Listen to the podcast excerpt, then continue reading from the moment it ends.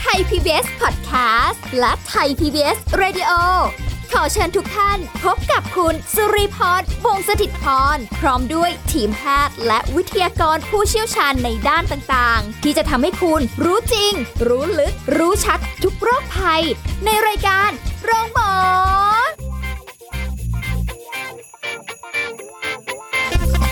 สวัสดีค่ะ คุณผู้ฟังคะโรงหมอค่ะ มาพบคุณผู้ฟังกันอีกแล้วนะคะ ก็มีเรื่องราวสาระความรู้ดีๆ ในเรื่องการดูแลสุขภาพมาฝากกันเช่นเคย เดี๋ยววันนี้เราจะคุยกับดรนายแพทย์จตุพลคงถาวรสกุล แพทย์ผู้เชี่ยวชาญศูนย์กล้ามเนื้อกระดูกและข้อจากเพจดรหมอหมี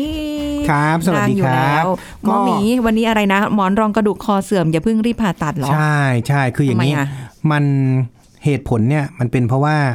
จริง ๆ แล้วเนี่ยหลักการของการรักษาโรคหมอนรองกระดูกเสื่อมเนี่ย เออเราต้องบอกกันอย่างนี้ก่อนว่า วันนี้แมสเซจที่ผมอยากจะได้เนี่ยนะก็คือว่าเอ่อคนส่วนใหญ่เนี่ย เราจะคิดถึงแต่เรื่องโอ้ยเป็นอันนี้ อุ้ยเดี๋ยวเอามาพาดอุ้ยผ่าเลยดีกว่า ใช่ไหมฮะ คือธรรมชาติของโรคหมอนรองกระดูกเนี่ยนะ ถ้าเอาจากเรื่องของทางกายวิภาคก่อนนะ หมอนรองกระดูกคอเนี่ย มันรับแรงเฉพาะที่หัวถูกไหมค่ะ ปกติแล้วเนี่ยแรงที่ลงมาสู่คอเนี่ยมันน้อย ถ้าเทียบกับหมอนรองกระดูกหลังอืมสังเกตว่าหมอนรองกระดูกหลัง มักจะได้ผ่าตัด อ่าใช่ ถูกไหม เพราะว่าแรงที่มันรับน่ะมันเยอะ มันลงมาตั้งแต่หัวลงมาจนถึงหลัง แล้วฟอสที่ลงเนี่ย มันก็เยอะกว่า เพราะเราไม่เคยที่จะต้องก้มคอ 90 องศาตลอดเวลา ถูกไหมตื่นขึ้นมามีแบบก้ม 90 องศา แอน 90 องศา ไม่ ไม่มีอ่าถูกไหม แต่หลังตื่นเช้าขึ้นมางอ 90 เลยงอละถูกไหม 90 ทันที แล้วงอได้มากกว่า 90 อีก เพราะฉะนั้น โมชั่นของมันน่ะสูงกว่าโอกาสที่มันจะต้องได้ผ่าเนี่ยมันสูงกว่าอยู่แล้วค่ะนะคือหมอนรองกระดูกคอส่วนใหญ่เนี่ยนะฮะที่มีปัญหาเนี่ยมักจะเกิดจากพวกกลุ่มอะอาการก่อนแล้วกันนะ อาการก็มักจะมีอาการปวดร้าวลงแขน ส่วนใหญ่มีอาการแป๊บๆปวดร้าวลงกลางสะบักนะ จนบางทีก็ได้ไปนวดเรื่อยๆนวดยังไงก็ไม่รู้สึกดีขึ้นเออมันก็จะเบาลงหน่อยแหละนะค่ะพวกคือมันจะสับสนกับออฟฟิศซินโดมนะทีนี้เอ่ออาการที่คนไข้ต้องมาหาเราเนี่ยส่วนใหญ่คือ ไม่ใช่การปวดนะ ถ้ามันปวดแค่กลางวันน่ะโอเค ส่วนใหญ่คนไข้คือปวดกลางคืนนอนไม่หลับอืมคือนอนนอนๆอยู่สะดุ้งตื่น เอ้ยทำไมมันปวดมาก หรือตรวจปวดจนไม่รู้สึกหลับเลยอืมนะ อาการชาที่ปลายนิ้วเนี่ยก็พบได้ค่ะแล้วก็มีปวดวิ่งลงมาที่แขนก็พบได้ แต่ส่วนใหญ่เนี่ย คือมันห้าสิบห้าสิบค่ะหลังจากที่เจอเนี่ย ปวดคอแล้วลงกลางสะบักเนี่ยเยอะ ปวดแป๊บๆมาที่ไหล่ก็ปวดเยอะค่ะจนบางทีสับสนว่าเป็นปวดไหล่หรือปวดคอ ค่ะ อ่า ส่วนไอ้ประเภทคลาสสิกเลยคือปวดแป๊บวิ่งเหมือนไฟช็อตร้าวลงมาที่มือแล้วมีมือชาเนี่ย พวกเนี้ยไม่ค่อยเจอหรอกนะฮะพวกนั้นถ้าเจอเนี่ยแปลว่าเป็นหนักค่ะแต่ส่วนใหญ่พวกเราเนี่ยที่ทำงานคอมพิวเตอร์ออฟฟิศกันเนี่ย มันมักจะเป็นก็คือปวดแป๊บๆแล้วลงกลางสะบักนอนไม่หลับ จนต้องมาโรงพยาบาลนะฮะส่วนใหญ่ประมาณอาทิตย์สองอาทิตย์แรกคุณหมอเขาก็จะบอกว่าอุ้ยไม่มีแล้วเอ็กซเรย์อีกแล้วนะก็ส่วนใหญ่ก็เอ็กซเรย์ก่อนไม่เจออีกอะไม่เคยเจออะไรหรอกเอ็กซเรย์เดี๋ยวนี้นะฮะ ส่งเอ็กซเรย์ไปเพื่อรักษาแพทย์ ให้แพทย์รู้สึกว่าได้ส่ง จริง ๆ เดี๋ยวเขาก็มาว่าเอาสิคืออ้าวเราก็เป็นแพทย์นะ เราก็พูดตรงๆ ว่าจากในมุมมองของผมเองสำหรับตัวผมเองอะ่ะผมส่งเอ็กซเรย์เนี่ยบางทีผมเพื่อส่งรักษาตัวเอง คือจะได้สบายใจนะ ว่าได้ส่งแล้วอ่าแต่จริงๆอะมันไม่ค่อยเห็นอะไรหรอกค่ะแล้วที่สำคัญคือ คนไข้ที่มาโรงพยาบาลเราอะถ้าไม่เอ็กซเรย์ แล้วให้ยาไปกินเฉยจะรู้สึกว่าไม่ครบๆจะรู้สึกว่าไม่ได้รักษา ถูกไหมล่ะ อันนี้ผมพูด fact นะ อันนี้เป็นเป็นเกี่ยวกับทางใจแล้วล่ะ อะผมพูด fact อะใช่ปะล่ะ คือพอได้เอ็กซเรย์ปุ๊บกลับบ้านไปโอ้ สบายใจเนี่ยเอ็กซเรย์มาแล้วนะเออหมอบอกไม่มีอะไรนะเห็นใช่ไหมล่ะอะ ซึ่งจริง ๆ มันไม่เห็นอะไรเลย นี่พูดตรงๆเลยอะเอ็กซเรย์ก็คือแค่ ถ้าคือถ้ามันจะเห็นน่ะ ถ้ามันเป็นกระดูกเสื่อมอะสมมติคนอายุ 60 ปีเนี่ยเราก็จะเห็นแค่เป็นกระดูกที่มันเตี้ยลง มีกระดูก ยื่นนิดหน่อยอย่างเงี้ย แต่มันไม่เห็นหรอกหมอนก็หมอนรองกระดูกไม่ได้ตาเทวดาจะได้ปื๊บเราไม่ได้ตาสแกนเนอร์ตา MRI จะได้เห็นใช่ไหมล่ะ เพราะฉะนั้นแต่โดย guideline นะ ผมไปดู guideline ของการรักษาหมอนรองกระดูกมาสองอาทิตย์แรกเนี่ย ไม่ MRI ก็ได้เอ็กซเรย์ไม่ส่งก็ได้ค่ะ อืมนะ ก็ให้การรักษาด้วยยานะครับ แล้วก็อ่ากายภาพทั่ว ๆ ไปก่อนนะ อันนี้สำหรับคนที่มีอาการไม่มาก หมอนรองกระดูกมันอาจจะเล็ก ๆ หมอนรองกระดูกเนี่ยมันจะอยู่ด้านหลังของตัวกระดูกใช่ไหมฮะส่วนไอหมอนรองกระดูกมันไปกดอะไร มันจะไปกดไขสันหลัง ไขสันหลังก็คือ เส้นประสาทที่มันจะไปเลี้ยงมือแล้วก็เท้าค่ะทั้งทั้งตัวเนี่ย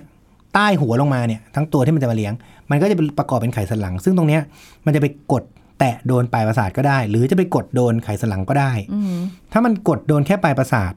มันก็จะมีอาการแปลบแปลบๆแค่นั้น แต่ถ้าเกิดกดโดนไขสันหลังมันอาจจะมีอาการอ่อนแรงได้อืมนะครับ ทีนี้เอ่อส่วนใหญ่การรักษาทั่วๆไปเนี่ยมาที่เราเนี่ยนะครับเราก็จะสองอาทิตย์แรกเราก็จะให้ยากายภาพกินยาฉีดยาแล้วก็แล้วแต่นะครับเอ่อพบว่าสมมุติสองอาทิตย์ไม่ดีขึ้นนะครับ เราก็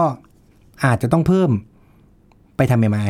ค่ะอ่าทำไมต้อง MRI ก่อนทำไมไม่ดึงคอเลย คือจริง ๆ ดึงคอเลยก็ได้อืมนะครับ ดึงคอแต่ เรารู้ได้ไงว่ามันเป็นหมอนรองกระดูกคอ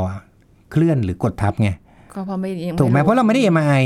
ใช่ไหมบางคนอะบอกว่าโอ้ยหมอดึงคอก่อนเถอะนะเผื่อดีขึ้น เพราะ MRI มันแพงนะคะ MRI ทีหนึ่งหมื่นหนึ่งกายภาพดึงคอทีหนึ่งแปดเก้าร้อยใช่ไหมเขาจะเลือกดึงคอลองดึงคอดูก่อน เอาจริง ๆก็ได้ความจริงก็ไม่ได้ผิดอะไรนะแต่ถ้าดึงคอสักครั้งสองครั้งแล้วมันไม่ดีขึ้นก็ไม่ต้องทำอะไร เพราะว่าการอันเนี้ยกำลังจะกลับเข้าสู่หัวเรื่องก็คือว่า หมอนรองกระดูกคอเสื่อม 80-90%มันไม่ต้องผ่าตัดอืมรักษาด้วยการกายภาพไปค่ะเรื่อยๆ เนี่ย หายเลยอืมในขณะที่หมอนรองกระดูกหลังเนี่ย โอกาสที่จะได้ผ่ามันสูงกว่าค่ะนะครับเอ่อคอเนี่ย ในจากประสบการณ์นะฮะ ถ้าเป็นแค่หมอนรองกระดูกคอที่กดทับเส้นประสาทเนี่ย ยังไม่เคยมีเคสไหนได้ผ่าเลยนะฮะ ส่วนใหญ่ที่ได้ผ่าก็คือหมอนรองกระดูกคอเสื่อม แล้วมันไปกดไขสันหลัง แล้วทำให้เกิดการอ่อนแรงอะ พวกเนี้ย อ่าอาจจะต้องไปผ่าแต่ต้องเสื่อมก่อนนะอืมแต่ในคนที่อายุน้อยๆอาการมาเหมือนออฟฟิศซินโดรมเนี่ยส่วนใหญ่ไม่มีต้องผ่าหรอกฮะอืมอ๋อทีนี้ถ้าแบบออฟฟิศซินโดรมเนี่ยมันก็จะแบบล้าวแปลบๆปวดร้าวมาแป๊บๆเหมือนอย่างนี้เด้ๆเลยฮะอ๋อเพื่อ pattern เดียวกัน ทั้งคอและหหลัลังงใช่ แต่ว่าเอ่อที่หลังเนี่ยถ้าเกิดมันเป็นหมอนรองกระดูก ทับเส้นประสาทอะส่วนใหญ่มันทับมันจะเป็นเส้นใหญ่ แล้วพอเวลาเรางอ 90 องศา มันก็จะปลิ้นมากขึ้น เข้าใจไหมแต่คอเนี่ยพอเราไม่ต้องก้มไม่ต้องเงยเยอะๆ มันก็ไม่ปลิ้นเพิ่มมันก็อยู่แค่นั้นของมันอะเอ๊ะแล้วมันอย่างอย่างหลังเนี่ยมันต่างกันไหมเอ่อทับเส้นประสาทกับอาการของซินโดรมอะมันมีความต่างกันไหมเอ่ออาการหรือต่างเราจะกันรู้นิดหน่อยได้ไงว่าอาจะแยกได้ยังไงใช่ไหมเออระหว่างออฟฟิศซินโดรมกับหมอนรองกระดูกทับเส้นประสาทอืมคือถ้าออฟฟิศซินโดรมอะกดตรงนั้นน่ะ มันจะเจ็บ กดตรงไหนเจ็บตรงนั้น อักเสบตรงไหนกดเจ็บตรงนั้นอ๋อถ้าตรงคอก็ก็เจ็บตรงนั้นเจ็บกล้ามเนื้อมันไหนก็เจ็บตรงนั้น เพราะออฟฟิศซินโดรมมันคือกล้ามเนื้ออักเสบ แต่ถ้าเกิดเป็นหมอนรองกระดูกเสื่อมทับเส้นประสาทกดยังไงก็ไม่เจ็บเนี่ยลองหาจุดกดไปเนี่ยเอ้ยทำไมมันไม่เจ็บสักทีเลยแต่มันปวดตรงเนี้ยตรงเนี้ยอ่าอ่าคนไข้จะบอกปวดตรงเนี้ยหมอแต่มันหาไม่เจอ เราก็จะกดไปกดเจ็บไหมเจ็บไหมเจ็บไหมไม่เจ็บสักที่หนึ่ง MRI เหอะอืมอ่านี่ MRI เนี่ยส่วนใหญ่เจอนะครับ ทีนี้พอเจอปุ๊บเนี่ย ก็เอ่อจากประสบการณ์นะฮะกายภาพไปเดือนหนึ่งนะพวกนี้มีโรในการฉีดสเตียรอยด์ฉีดสเตียรอยด์เข้าเส้นเลือดนะค่ะอ่าพวกเนี้ยได้ผลดีนะครับ มันก็จะ คืออาการหมอนรองกระดูกคอเสื่อมมันจะเป็นแพทเทิร์น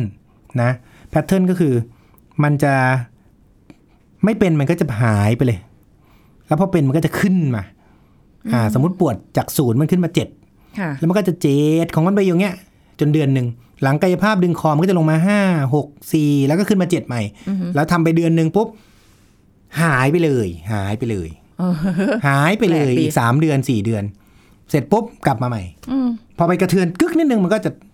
อักเสบอีกนิดนึงค่ะเพราะหมอนรองกระดูกที่มันกดอะมันไม่ได้กดเส้นประสาทนะ มันยื่นออกมาให้เราเห็นก็จริง แต่พอเวลามันมีการแตกออกมา ให้เรานึกถึงพอมันมีการแตกเพิ่มนิดนึง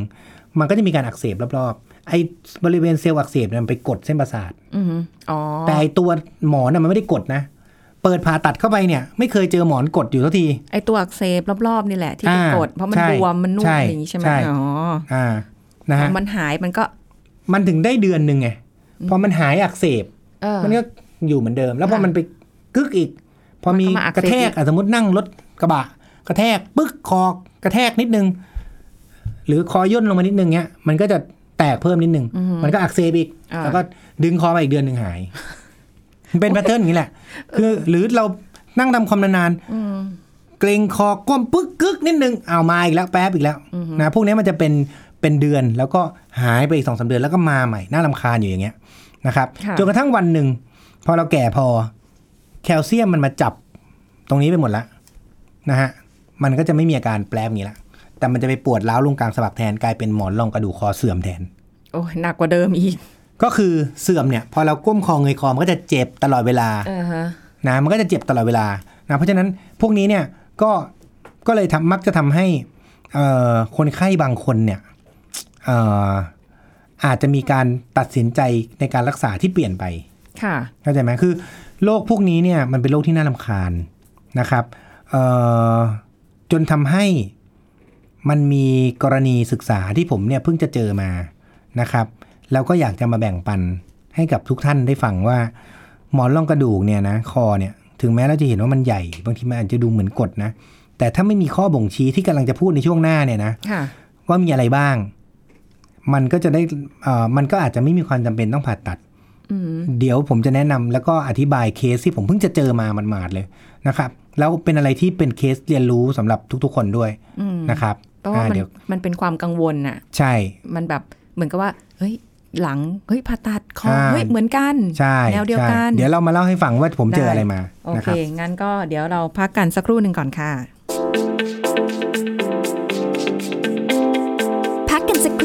แล้วกลับมาฟังกันต่อค่ะ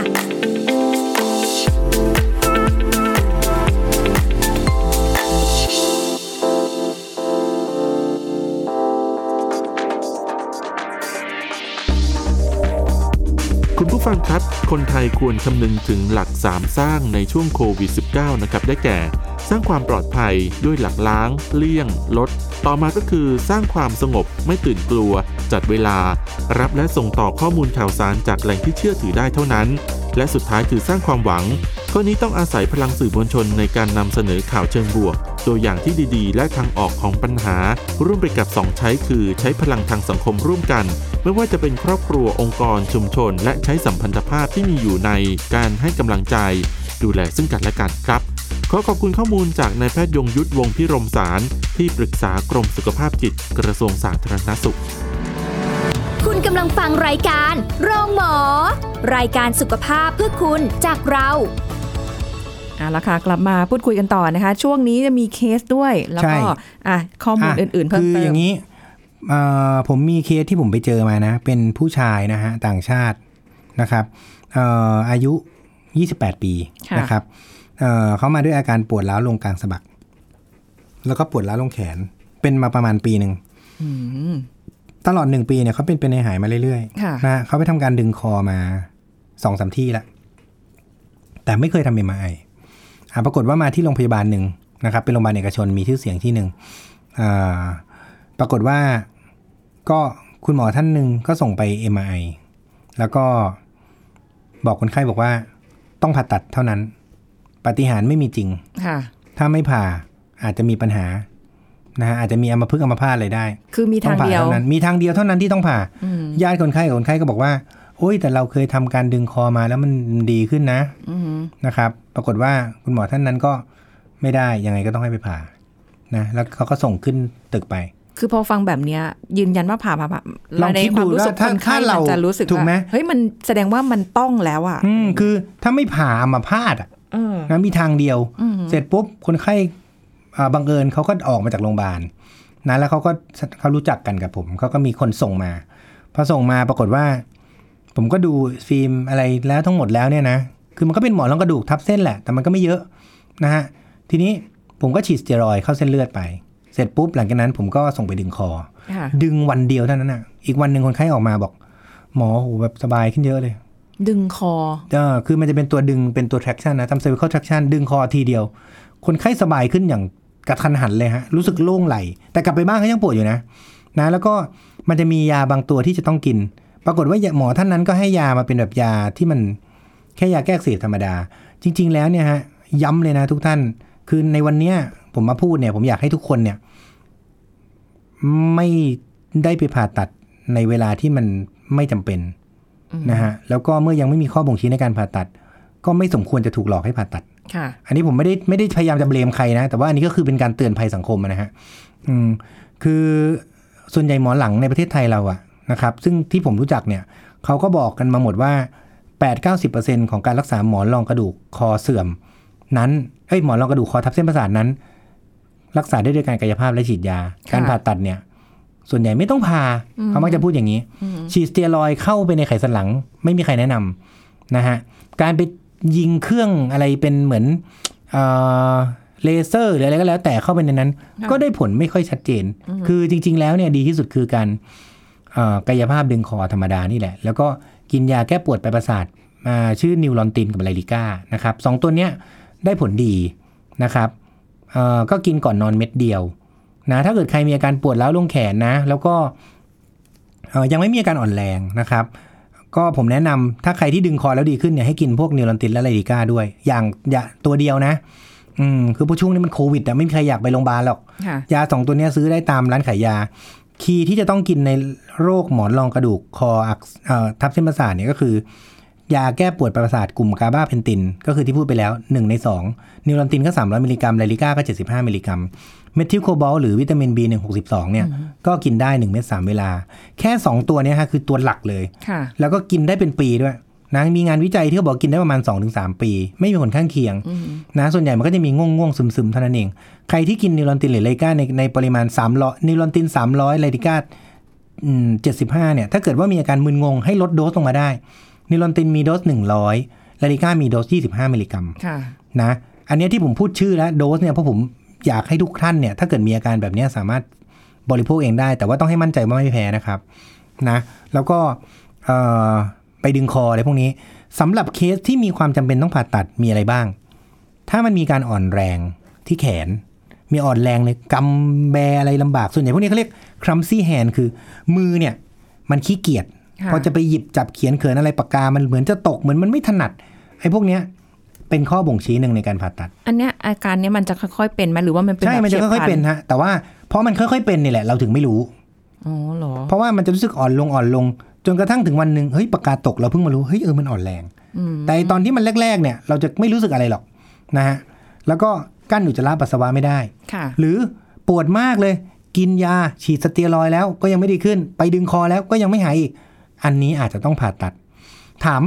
แล้วหมอทำไมต้องมาเรื่องเยอะด้วยก็อยากผ่าจะผ่าไปเลยได้ไหม มีปัญหาอะไรไหมเนี่ยอืมเราก็จะบอกงี้ การผ่าตัดหมอนรองกระดูกคอนะฮะค่ะเปิดแผลที่ด้านหน้า ประมาณ3เซนตรงคออ่าข้างหเหมืน้าอนเหรอเอามีดมากรีดคอเว้ยนะเปิดเข้าไป เสร็จปุ๊บเข้าไปเจอกระดูก เราเลาะกระดูก ออกตรงช่วงหมอนรองกระดูกอะเอาออกมา นะ แล้วก็มันก็จะเป็นกระดูกชั้นอันบนกับกระดูกอันล่างใช่ไหมหมอนรองมันเป็นส่วนนิ่มๆเราออกหมดแล้วค่ะ เราก็ไปเอากระดูกตรงบริเวณซี่โครงไอ้ยตรงเพื่อนซี่โครงสะโพกกระดูกตรงสะโพกเนี่ย ยัดเข้าไปแล้วใส่เหล็กดาม ส่วนใหญ่ระดับที่เป็นจะเป็นกระดูกคออันที่สี่ห้าหรืออันที่ห้าต่อหกค่ะอันเนี้ยมันมีความสำคัญในเรื่องของโมชั่น30%ของการก้มหรือเงยคอเนี่ย มาจากกระดูกคออันที่5 6นะครับ กับ4ค่ะ5เราไปเชื่อมมันตั้งแต่อายุ28อะ นะ ทีนี้ประเด็นคือพอเราเชื่อมอันหนึงไปเนี่ย เรามีรถขับเคลื่อน4ล้ออยู่ เราบอกเหลือแค่2ล้อหลัง2ล้อหลังก็ทำงานหนักถูกไหมค่ะอีกหน่อยสองล้อหลังมันก็จะเจ๊ง เพราะขนาดมีสี่ล้อสองล้อหน้ามันยังเจ๊งเลย เหมือนกัน หมอนรองกระดูกคอที่สำคัญคือกระดูกสี่ห้ากับห้าหกเชื่อมสี่ห้าไปอะสมมติห้าหกก็ทำงานหนัก เดี๋ยวมันก็เสื่อมมันก็ปิ้นอีกอืมก็ต้องเอาเหล็กออก เชื่อมลงไปอีกทำไมแล้วคิดดูเชื่อมแต่อายุยี่แปด มันอายุน้อยไปค่ะนะฮะส่วนใหญ่แล้วเนี่ยถ้าเกิดเราจะตัดสินใจทำอะไรพวกเนี้ยเรามักจะทำในกรณีเคสที่มันเป็นหนักๆจริงๆหนึ่งสองคือเคสที่เป็นอายุเยอะๆ เพราะอย่างที่บอกไปแล้วว่า มันมีหมอนกระดูกยื่น อีกสักพักมันก็จะเป็นหมอนรองกระดูกเสื่อมตามมาค่ะนึกออกไหมเพราะฉะนั้นมันก็เลยทำให้วันเนี้ยมันเป็น topic ที่เราจะมาพูดว่าหมอนรองกระดูกคอเสื่อมจำไว้ฝากบอกทุกคนข้างๆ ว่า อย่าเพิ่งรีบผ่าค่ะถ้ายังไม่มีข้อบ่งชี้ดังกล่าวที่พูดไปแล้ว นะฮะการดึงคอเนี่ยอย่างเคสที่ผมพูดให้ฟังเนี่ยนะขณะนี้ผ่านมาสองอาทิตย์ คนไข้สบายเลย แล้วก็ดึงคอไม่ต้องมาดึงทุกวันด้วยนะ อาทิตย์หนึ่งเขาดังดึงแค่สองถึงสามครั้งอ๋อยังต้องดึงอยู่อ่าการดึงคอก็คือเข้าไปในห้องห้องหนึ่งมันก็จะมีเหมือนเป็นเอ่อเทปอะดึงที่คอด้านหน้าแล้วก็ดึงที่คอด้านหลัง แล้วก็ยกขึ้นแล้วก็ใช้น้ำหนักประมาณกี่ปอนด์กี่ปอนด์ก็แล้วแต่ความทน แต่แปลกถ้าเป็นออฟฟิศซินโดรมนะ พอไปดึงคอกลับปวดกว่าเดิมอ๋อนึกออกไหมพี่พอเวลาเราเจ็บคอใช่ไหมกล้ามเนื้อมันอักเสบอยู่แล้ว ดันไปดึงให้มันเกร็งมากกว่าเดิมอักเสบมันก็เดิกระตุก มันยิ่งเจ็บกว่าเดิมเพราะอันเนี้ยง่ายมากเลย ถ้าไปดึงคอแล้วดีขึ้นแอดซูมเลยส่วนใหญ่เป็นหมอนรองกระดูกค่ะคอที่มันยื่นมาทับเส้นประสาทแต่ถ้าเกิดว่าไปดึงแล้วเจ็บมากขึ้น พวกนี้เป็นกล้ามเนื้ออักเสบอืมนะฮะอืมเอ้ยแล้วเอาตรงสะโพกมาเนี่ย สะโพกเราไม่มีปัญหา อ่ามีอ้าว มีปัญหาเยอะด้วย เพราะว่าคือแต่ว่าก็ไม่ต้องกังวลฮะเดี๋ยวนี้เรื่องของการผ่าตัดเนี่ยเอ่อเราจะมันมันมีกระดูกเทียมที่ตัดมาเป็นรูปสี่เหลี่ยมแล้วง่ายเลยก็คือใช้กระดูกเทียมในยยัดเข้าไปแต่มันแพงใส่ตรงสะโพกแทนอ่าไม่ยัดเข้าไปตรงคอได้เลย ไม่ต้องไปเอาตรงไม่ต้สะโพกแล้วอ๋อแต่ว่าปัญหาคือถ้าเอากระดูกเราตรงสะโพกมาเนี่ย มันหายเร็วเดือนหนึ่งมันแบบเชื่อมเลยอ๋อแต่ถ้าเป็นกระดูกเทียมเนี่ยบางทีมันเชื่อมช้ากว่าเรา เพราะอันหนี้รือมันเป็นธรรมชาติปะถูกต้องหรือมันมีโอกาสที่จะไม่เชื่อมอืม นะฮะเพราะฉะนั้นคือเหล็กที่เราใส่เข้าไปเนี่ยมันยึดแค่ช่วงแรก เหล็กเนี่ยมันไม่ได้แข็งคือเหล็กกับมันแข็งแรงอยู่ค่ะแต่เหล็กที่เสียบในเต้าหู้อะนึกภาพออกไหมฮะเหล็กเสียบเต้าหู้ ถึงแม้กระดูกคอเราจะแข็ง แต่พอเวลาผ่านไปมันก็จะมีความยุยยุยๆอ่ามันก็จะมันก็จะอ่อนลงอ่าฮะเพราะฉะนั้นเหล็กเนี่ยเขาเรียก immediate stability คือ ให้ความแข็งแรงในช่วงต้น แต่ตัวมันเองนั่นแหละ จะต้องให้ความแข็งแรงตัวเอง เพราะฉะนั้นมันจะเชื่อมให้สมบูรณ์ก่อน แล้ว เหล็กจะเหล็กไม่ต้องออกนะปกติ แต่ว่าแม้ใครอยากจะออกก็ออกได้ เพราะว่ามันไม่ได้สำคัญมากอือหือนะครับนะเพราะฉะนั้นอันเนี้ยก็เตือนกันไว้นะครับเอ่อส่วนอย่างอื่นการทำเทปปิ้งเราได้พูดไปแล้วเนอะว่ามันก็อาจจะไม่ได้ช่วยอะไรมาก เอ๊ะเดี๋ยวนะปวดข้างหลังใช่ไหมกำลังงงว่าปวดทำไมข้งหลัผ่าแล้วข้างทำไมหน้าพังหน้าอ่า คนสงสัยเหมือนกัน คือคนไข้คนนี้เนี่ยเขาก็พูดกับผมเหมือนกันว่า เนี่ยหมอบอกง่าย ๆ เลยเนี่ยเปิดแผลเอามีดกรีดด้านหน้า เออเขาก็แบบเฮ้ยทำไมต้องมากรีดด้านหน้าก็ฉันปวดหลังใช่ไหมฮะคืองี้หมอนรองกระดูกเนี่ย มันตรงคอเนี่ยนะ ด้านหลังมันมีไขสันหลังอยู่อ่าฮะกับมันมีกระดูกก่อน แล้วก็มีไขสันหลังโอเค แล้วก็มาเป็นหมอนรอง แล้วพอเป็นหมอนรองเอ้ยแล้วแล้วก็มาเป็นหมอนรองกระดูกกับกระดูกใช่ไหมอืมแล้วก็มาเป็นด้านหน้าค่ะ ทีนี้การที่เราจะเข้าด้านหลังเนี่ย เราต้องไปผ่านไขสันหลัง ซึ่งมันมีความเสี่ยง เพราะไขสันหลังแค่ไปกดมันนิดเดียวมันก็ช้ำละอืม พอมันช้ำแล้วมันมีโอกาสที่จะอ่อนแรงได้ค่ะนะเพราะฉะนั้นส่วนใหญ่เนี่ยเอ่อการผ่าตัดโดยทั่วไปเราก็จะเลือกที่ปลอดภัยคือเข้าด้านหน้า เพื่อที่จะไปเอาหมอนรองกระดูกออก แต่ว่าปัญหาของการเข้าด้านหน้าก็มี เพราะว่าเข้าด้านหน้าเนี่ย นึกภาพนะทุกคนกระดูกอยู่ข้างบน กระดูกอยู่ข้างล่าง แล้วก็มีหมอนรองอยู่ตรงกลางค่ะเราต้องไปเฉาะคือเอาเป็นเหมือนตัวตัดเนี่ยนะมีดกรีดก่อน เอาไอ้ตรงไอ้หมอนรองเนี่ยออกพอถูขูดขูดขูดหมอนรองเสร็จปุ๊บบางทีมันเหลือ เพราะว่ามันมองไม่เห็นถูกไหมมันเห็นค่ะมันเราก็จะเห็นอยู่ข้างหลัง แต่ถ้ามันคือถ้ามันตกลงไปข้างล่างหรือ หรือยื่นขึ้นไปข้างบนเนี้ย เราก็จะไม่เห็นละ เราก็จะเอาออกไม่หมดค่ะเพราะฉะนั้นพวกนี้เนี่ยคือเดี๋ยวนี้เขาจะมีการผ่าตัดบวกกับเขาเรียกไมโครเซอร์เจอรี่ก็คือ เป็นเครื่องกล้องเออที่ดูข้างนอกให้มันละเอียดขึ้น แต่อย่างไรก็ตามมันก็ยังไม่ได้ละเอียดร้อยเปอร์เซ็นต์หรอก นะก็แต่ส่วนใหญ่เท่าที่เท่าที่ดูจากผลงานวิจัยมาเนี่ยฮะมันมีโอกาสที่จะ inadequate อะก็คือเอาออกไม่หมดแล้วก็เกิดซ้ำเนี่ยได้ไม่ถึง 2-3%เปอร์เซ็นต์เปอร์เซ็นต์มันน้อยอ่านะฮะเพราะว่าพอเราเปิดเข้าไปเนี่ยเออเราเอาหมอนรองกระดูกออกจนกระทั่งเราเห็นไขสันหลังอยุ้างหลังอะค่ะนะฮะอ๋ออ่าเราเห็นไขสันหลังอยู่ข้างหลังหรือบางทีเราอาจจะไม่เห็นไขสันหลัง แต่เราก็เห็นว่ามันเป็นเส้นเอ็นที่บังไขสันหลังอยู่ด้านหน้า เพราะฉะนั้นพวกนี้เนี่ยค่อนข้างปลอดภัยนะครับ แต่ว่าก็ มีเคสบางรายนะ ที่เราเคยเห็นนะ จากประสบการณ์ว่าเออผมเคยเห็นหลายที่ที่พอเวลาดึงจากคนที่แบบไม่อ่อนแรงเลยนะ หมดเลย ทั้งแขนอ้าวทั้งขา นอนนิ่งๆ มีฮะในสมัยก่อน คือสมัยก่อนมันไม่เหมือนสมัยนี้ แต่ก่อนเลยนะ แต่ในช่วงสิบปีที่ผ่านมาเนี่ย ผมไม่เห็นละว่ามันมีนะครับ เพราะฉะนั้นนี่ไงเป็นเหตุผลที่ว่าหนึ่งจะไปเชื่อมทำไมอายุยี่แปดยี่เก้าสองมันเสี่ยงไหมล่ะค่ะ นะเพราะว่าในประสบการณ์ของตัวส่วนตัวเนี่ยผมเคยเห็นคนที่ไม่ใช่เคสเราอะนะเคสคนที่เขาผ่าแบบเนี้ย จากคนที่แค่ปวดคออะร้าวลงแขน ปรากฏว่า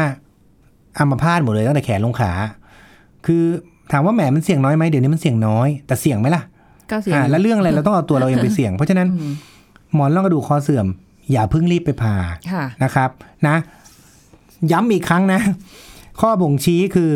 ปวดมากจนทนไม่ไหวคำว่าปวดมากจนทนไม่ไหวหมายความว่า กายภาพแล้วกินยาแล้วฉีดยาสเตียรอยด์แล้ว กินยาแก้ปวดปลายประสาทแล้วค่ะเป็นเดือนเลยอืมไม่ดีขึ้นเลยอืมมีอ่อนแรง